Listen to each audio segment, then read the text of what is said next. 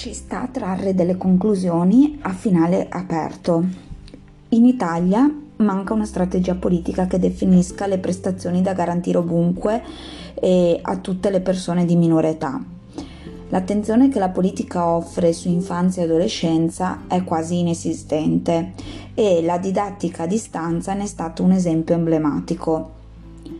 Eppure, al di là anche delle visioni a volte a tratti dissonanti che abbiamo incontrato in questo breve percorso, c'è un filo comune che dovrebbe legare l'azione. È la categoria giuridica. Il bambino, ragazzo, è infatti un soggetto di diritti che tutti siamo chiamati a rispettare. Partiamo innanzitutto dalla constatazione che la scuola definisce l'infanzia, tanto che nel tempo ha spostato sempre più in là la sua obbligatorietà. L'adempimento dell'obbligo scolastico è disciplinato da, alcune, da una circolare ministeriale, la 101 del 30 dicembre 2010, dal decreto ministeriale numero 139 del 22 agosto 2007 e dalla legge 296 del 27 dicembre 2007. 2006. Con queste leggi si rende obbligatoria l'istruzione impartita per almeno 10 anni e che riguarda la fascia di età compresa tra i 6 e i 16 anni. L'adempimento dell'obbligo di istruzione è finalizzato al conseguimento di un titolo di studio di scuola secondaria superiore o di una qualifica professionale di durata almeno triennale entro il diciottesimo anno di età. L'istruzione obbligatoria è gratuita. L'obbligo di istruzione può essere assolto nelle scuole statali e paritarie, nelle strutture accreditate dalle regioni per la formazione professionale oppure attraverso l'istruzione parentale.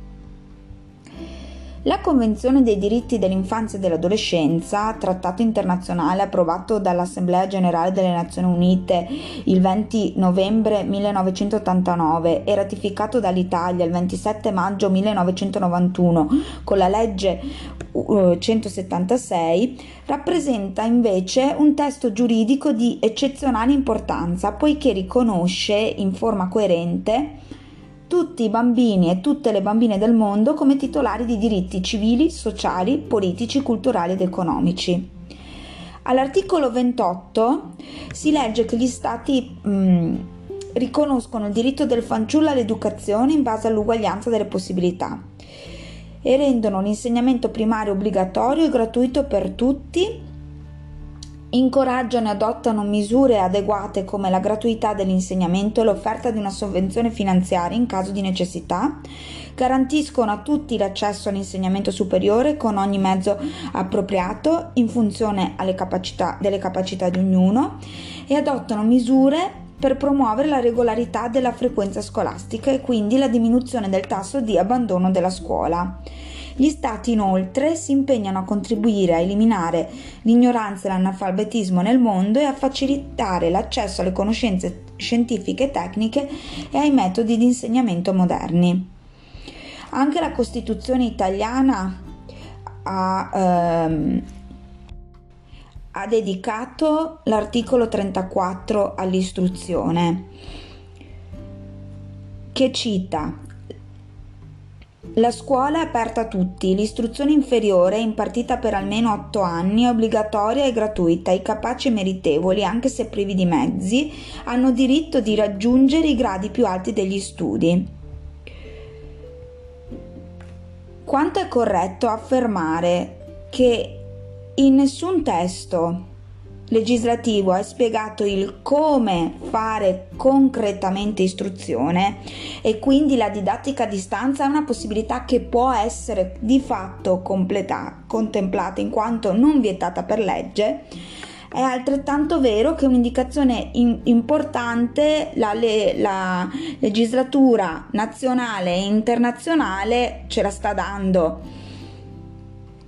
L'indicazione che regola la nostra società è quella che l'istruzione è un diritto e come tale deve essere alla portata di tutti.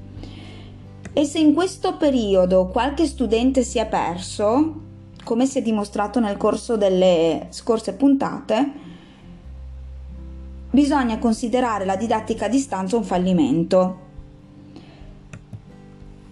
D'altronde i conti parlano chiaro. Nel 2017 l'Italia ha investito nell'istruzione pubblica il 7,9% della sua spesa pubblica totale.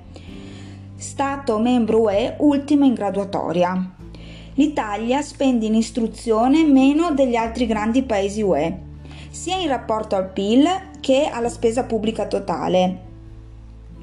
Inoltre è in calo dal 2009 in poi in questo st- eh, settore di spesa e questo calo sta avvenendo più velocemente rispetto alla media europea. Vi lancio una sfida. Avete mai sentito parlare di animatore digitale?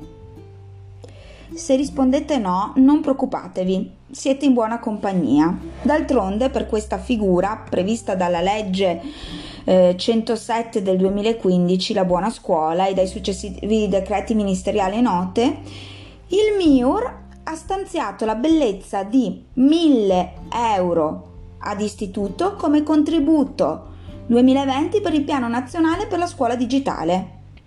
Questo il 20 marzo 2020, in piena emergenza Covid-19 e con tutte le difficoltà legate alla didattica a distanza già emerse in quella data. Eppure sulla carta l'animatore digitale dovrebbe essere promotore di molte azioni. Le cito tutte.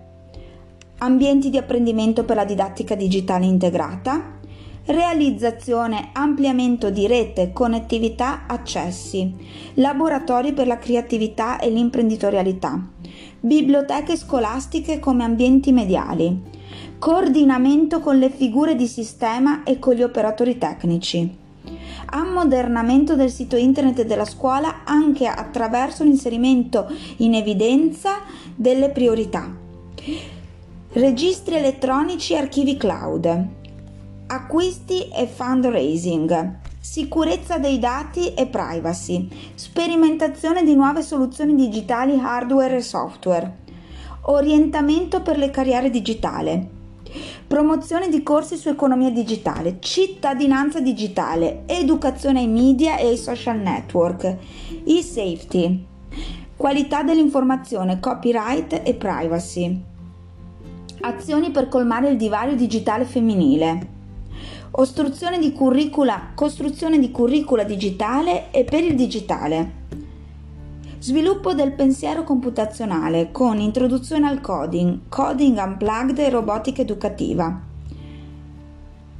Aggiornamento del curriculum di tecnologia con coding, eh, robotica educativa, making, creatività e, man- e manualità. Risorse educative aperte, costruzione di contenuti digitali, Collaborazione e comunicazione in rete, dalle piattaforme digitali scolastiche alle comunità virtuali di pratiche di ricerca. Ricerca, selezione e organizzazione di informazioni.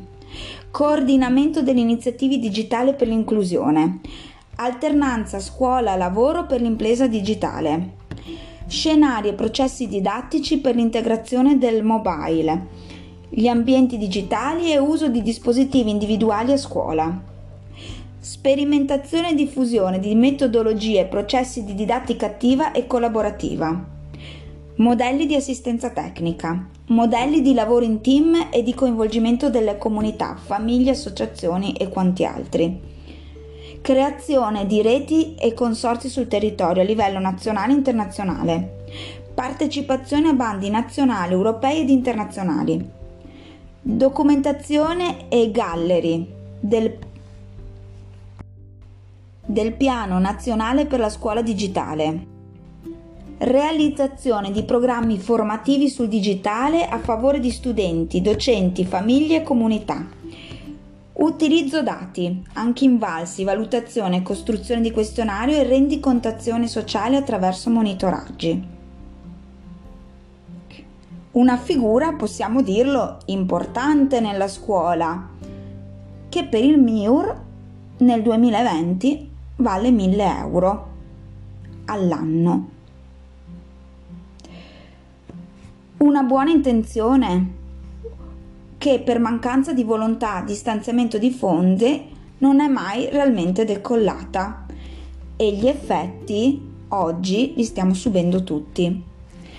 La ripartenza dovrà quindi considerare queste mancanze e mettere in campo un'analisi acuta di quello che è successo, meglio se quanti qualitativa, che dai dati vada ad indagare, le buone prassi a partire dalle comunità educanti che in parte abbiamo anche incontrato in questo breve percorso e arrivi fino agli organi di organizzazione politica, sia territoriale che nazionale. Anche alle aziende del terzo settore, cogliendo tutti e responsabilizzando tutti sul tema dei diritti. Una politica quindi che riesca a riconsiderare gli stanziamenti per l'istruzione quale investimento per il futuro, ma anche quale ehm, obbligo dato dalla legislazione. Ricordando in ultima battuta Don Milani, non possiamo fare parti uguali tra disuguali. Ci rimandiamo tutti a settembre. Grazie per l'ascolto.